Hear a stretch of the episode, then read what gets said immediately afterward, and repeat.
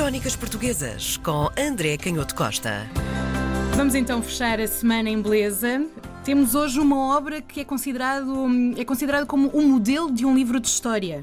É isso? Sim, muito bem dito. Eu acho que podemos considerar um dos mais belos livros de história do, do século XX e um modelo daquilo que é um, um livro de história eh, muito bem construído. É, Então. é uma obra e isso começa desde logo a, a- demonstrar eh, a o- porque é que este livro é um modelo, mas ao mesmo tempo também eh, eh, representa, essa extensão representa a dificuldade de hoje, quando se torna cada vez mais difícil editar, por causa da competição da, da internet e todo o entretenimento, nem sempre é fácil editar um livro com esta extensão. Mas a verdade é que a obra de que estamos a falar, Alexandre de Guzmão e o Tratado de Madrid, da autoria de um historiador eh, muito famoso entre os historiadores, mas que, enfim, infelizmente começa a desaparecer, a desaparecer um pouco do conhecimento do grande público, que se chama Jaime Cortesão e que foi um grande historiador do século XX.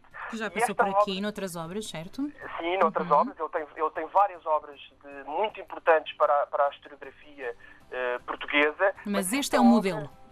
Este é um modelo porque Então. é uma obra que eh, tem muitas tem cinco partes, foi publicada no Brasil. Nossa. Ele, naquela, na, na época, nos anos 40, abandonou Portugal por questões políticas, por- Hum. por- pelo seu compromisso na luta contra a ditadura. Ele era um republicano convicto, um democrata convicto e teve que se exilar, teve que fugir para o Brasil. Começou a dar aulas de História da Cartografia do Brasil História da Formação Territorial do Brasil e construiu este grande livro que está dividido em cinco partes, sendo que as quatro primeiras partes são dois volumes. Portanto, estamos a falar de um livro com variedíssimos volumes. Mas porquê que eu digo que é um modelo?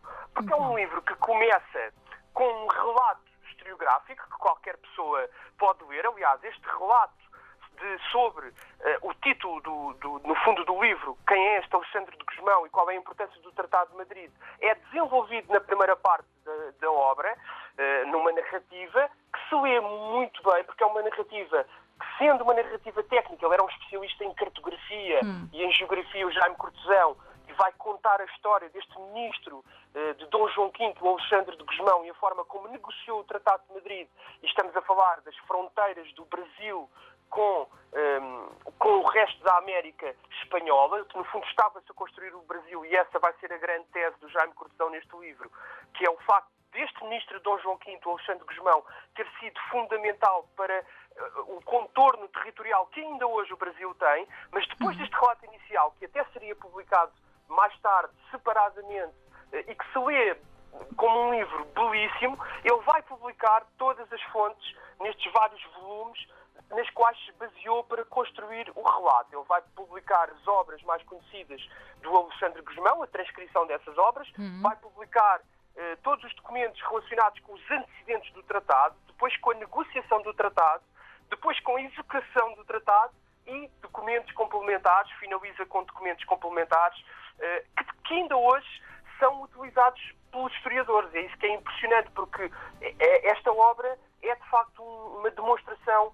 de espírito científico, porque ele faz a sua interpretação das obras, uma destes documentos, aliás, uma Era isso que eu te ia bem perguntar. André. Portanto, no início temos aqui uma obra que se lê bem, uma obra literária, uma interpretação e uma visão de alguém que tem uma, uma, uma visão subjetiva, e depois temos a parte científica. É por isso que é um modelo, tem estas duas componentes. Precisamente. Uhum. E, e- e é de tal forma, a prova de que, de que isto, que esta obra é um modelo, é Hum. que, como eu dizia, ainda hoje, eh, tantos anos depois, estamos a falar de uma obra que começou a ser publicada em 1953, ainda hoje essa obra é fundamental, esses documentos que foram publicados são fundamentais para os historiadores que, que estudam o século XVIII, seja o século XVIII português, seja, seja o século XVIII do Brasil, Brasil, uhum. seja qualquer pedaço de história mundial, porque estamos a falar de uma época em que aparece o ouro do Brasil, que vai influenciar toda a economia mundial. Aliás, e o livro, eh, este Tratado de Madrid, que é discutido na época, tem muito a ver com esta globalização, podemos utilizar a palavra, Bom. do comércio que se está a construir nesta época, precisamente. Porque, eh, e, podemos terminar com isto, a grande chave deste Tratado de Madrid tem a ver com a extensão que o Brasil, eh, no fundo, vai sofrer sofrer ao longo do século XVIII em direção ao sul, portanto, das zonas mais a norte, a Bahia, hum. depois o Rio de Janeiro e o Brasil vai estender para sul devido à descoberta do ouro e é um pequeno enclave que no início do século XVIII ganha importância, que se chama a Colónia do Sacramento e que, é, e que estava de fronte de Montevideo e, portanto, ali na fronteira com o que vai ser depois o, o Uruguai, entre o Brasil e o que vai ser depois o Uruguai.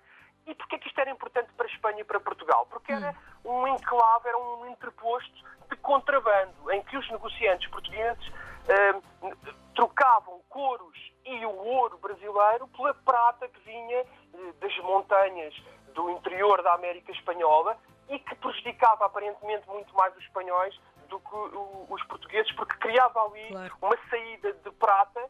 Eh, é verdade que também criava ouro, mas aparentemente eh, as autoridades portuguesas conseguiam controlar melhor pois. e conviver melhor com essa saída de ouro do que as autoridades eh, espanholas que sentiam que de facto essa extensão do Brasil, do Brasil a sul colidia com os seus interesses. E o Alexandre Guzmão vai conseguir manter esta identidade daquilo que o Jaime Coração vai chamar a Ilha Brasil, entre o rio Amazonas a norte e o rio da Prata a sul, e que faz aquele país gigantesco, eh, no, no, fundo, que ainda hoje é um dos maiores países do mundo e é um, que é um país gigantesco na, na América do Sul. Ficamos então pelo Brasil esta semana. Obrigada, André. Até para a semana. Grande abraço. Crónicas Portuguesas com André Canhoto Costa.